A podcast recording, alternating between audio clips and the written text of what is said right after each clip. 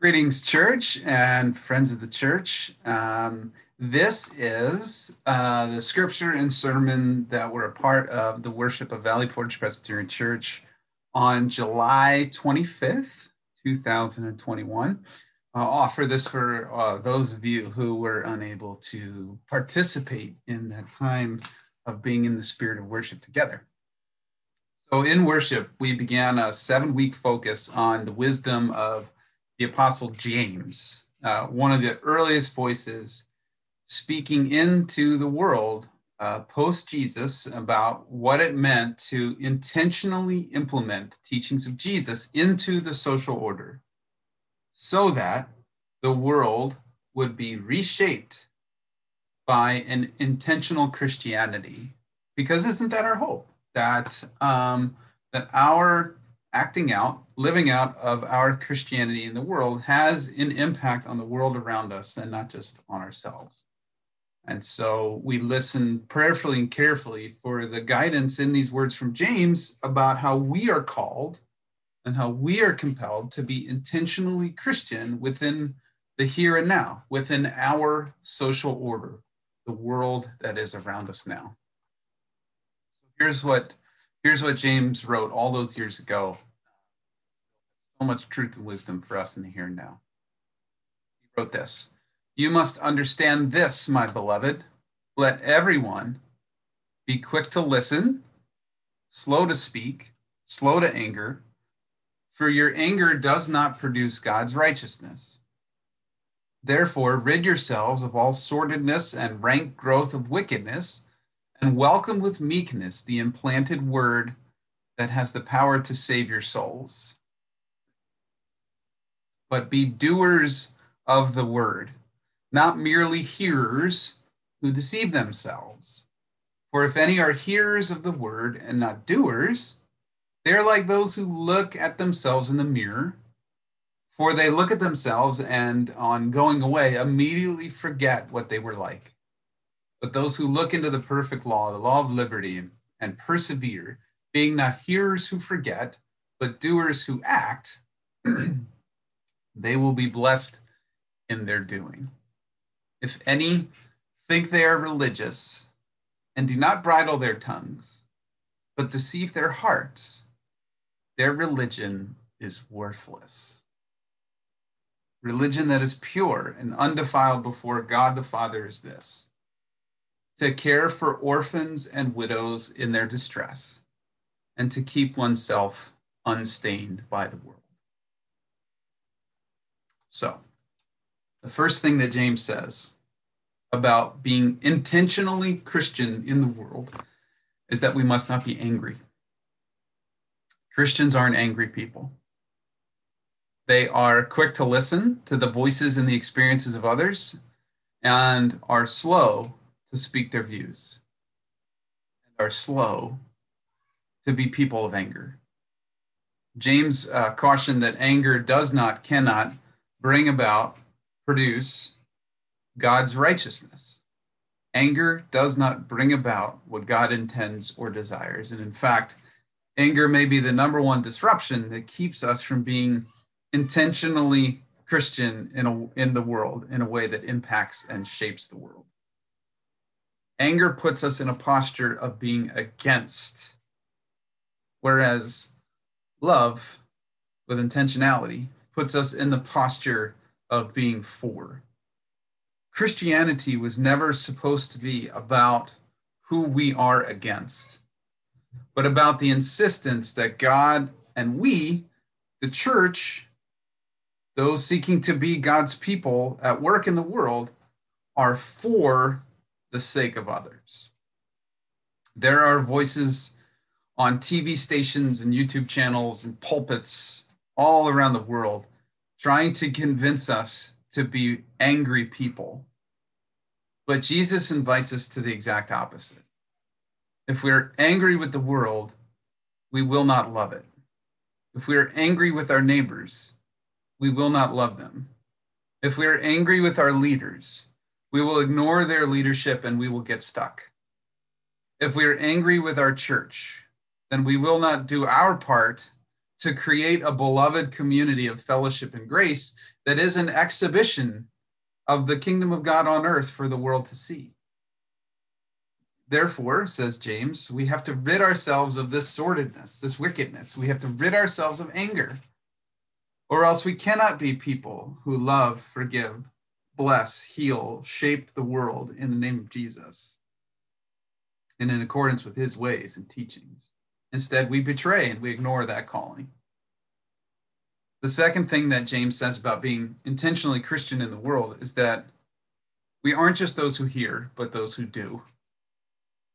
Our goal as Christians is not to, to go to a gathering in a building somewhere once a week just to hear something about how we are right so that we can feel righteous and better than others who hear something different that we categorize as wrong. Our goal as a Christian is not to, to gather in a place once a week so that we can hear a word about our individual salvation with only individual concern without regard for others, making that a personal thing. Our goal is not to go to a place where we can hear an entertaining message from a gifted orator or an entertaining bit of music from a musician or a choir as if these were goods to which we were entitled in exchange for our church payments or offerings.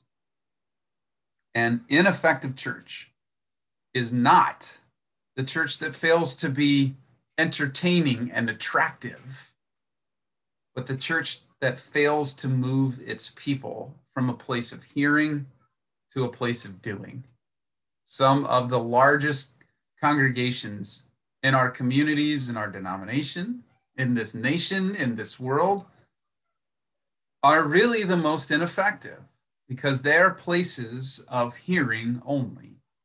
Pastors and choirs and praise bands develop followings rather than Jesus. And the impact of the Christianity shaped in those places never makes it beyond the personal and the individual the impact is reshaping individual belief systems, but it's not reshaping the world around that community. We know that people do not join gyms so that they can hear, so that they can hear the gym's paid trainer running with feet hitting the treadmill, weights clanking, breathing heavily as he or she does the exercising in front of the paying audience, but so that those who join the gym might learn how to do exercise themselves. Blair and I don't send our kids to school so that they can sit and hear the teacher teach, be entertained by their teachers, come home saying, Well, that was an entertaining day. Uh, we don't send them to do that without any concern for the ways that what they're hearing is shaping them and challenging them. We send them with the expectation that they are being shaped and prepared to do as they age. When people join a choir, it's not so that they can hear only the director of the choir play and sing, but so that they too can learn to do by adding their singing voices to the collective effort when Christians are only interested in gathering to hear, if individually that's the only thing accomplished in an individual spiritual life, or corporately as congregations, if the only thing happening is a whole lot of hearing and not a lot of doing in the community to which God sends these congregations, then James says that we are deceiving ourselves. We think we're something we're not as soon as we're not standing in front of the mirror, we forget that this is who we are. The church, the, the community of Christians in the world. James says we are blessed, which, which means that we're not uniquely gifted with favor by God, but blessed means affirmed as true and good and godly. We show ourselves to be truly faithful, blessed, not when we hear things for our own sake but when we do things beyond ourselves for the sake of God's good work in the world. James gives the example of caring for the orphans and the widows in their distress, caring for the most vulnerable in his context, not just hearing that this would be a good Christian thing to do and hoping that some other Christians do it, believing that it's academically true, but actually doing the work of caring. That's when the church is blessed. The third thing that James says is hard to hear, um, but we have to hear it.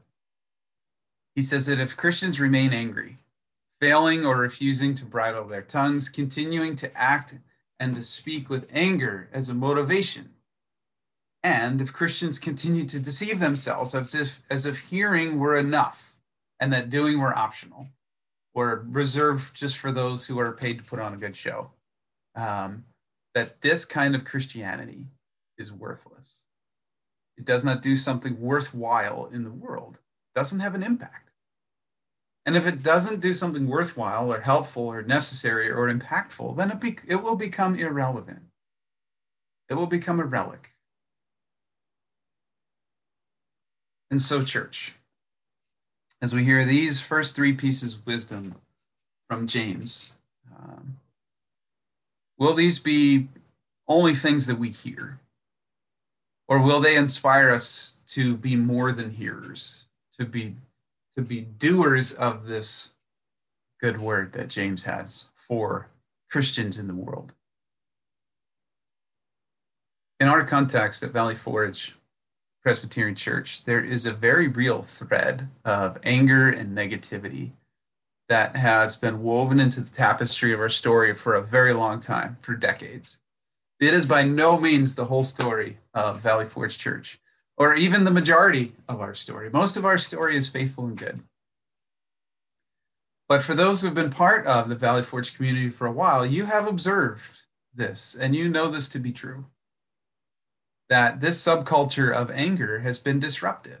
And maybe you've seen it in, in other congregations too, or, or heard your friends or family talk about the power of anger, angry people um, pushing the church in directions that God didn't intend, stalling the church in ways God didn't intend for it to stall. This anger uh, in Valley Forge, in response to decisions that are made or directions that were taken, it's hurt people and it's hurt pastors and it's it's driven both to leave. Um, and it's still a part of us. It's still part of so many churches. And as we anticipate more challenging days and more changes and adaptations in our future, we must deal with the fact that our culture has condoned and enabled this threat of anger to be disruptive to our health, our evolution, and our adaptation, and ultimately to our faithfulness. So, will we be hearers of this word about rooting out anger? Think, think it's a good idea, and yet continue to accept, enable, and condone anger among us as a reason why we do or don't do things? Or will we be doers of this word, working intentionally to rid ourselves of this sordidness, making sure that anger is never the reason that we seek to do or we refuse to do that to which we are called? Will we respond to the challenges and changes of our future, not with anger, antagonism, gossip, and dividing into factions, but with humility, sacrifice, compromise, faithfulness to what God would have us to do, a meekness that comes from the gospel of love for one another and love for the, our every neighbor in our community around us, with the call and the will of God being the only reason that we do. Will we hear this good word of James about doing more in our community with love for the sake of others and think that it's a good idea and then deceive ourselves by not actually doing anything in response? Or will we be doers of this word? Jesus taught that to be a Christian was to intentionally give food to the hungry, drink to the thirsty, shelter to the homeless, clothing to the naked, shelter uh, to the homeless. I said that already, but let's say it again. Care to the sick, welcome to the stranger and the immigrant. These were not options to Christ for those who would follow him as Christians. Now, Valley Forge Church has been its best, its most blessed, as it has been a community of doers in the King of Prussia era area throughout its history. We have to continue that legacy. In our future as a congregation, will we prioritize our own hearing in ways that we prefer? Will we make our Christianity about the ways that we show up and hear in the ways that we want to hear? Or will we make sacrifices in our preferences in order to prioritize doing more with what we have with intentionality for the sake of others, for the sake of God's will being accomplished through us? The world, the nation, our communities, our neighbors for decades have been leaving clues for us as the church as they have been leaving the church.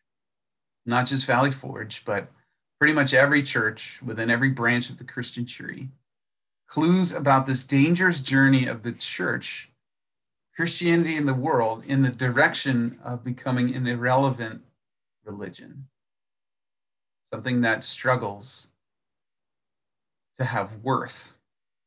Have we turned a deaf ear and blind eyes to hearing these warnings? Or have we been willing to hear them and, and if we've heard them, if we've, if we've heard these clues of warnings, have we been compelled in the direction of doing something in response? Or have we just wanted to do the same thing and to not change and to pretend like we didn't hear these clues? Will we hear that we must adapt by God's guidance for the sake of nurturing a more relevant Christianity in the world, which has changed?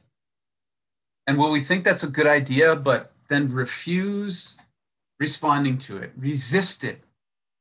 Or will we be doers of this word?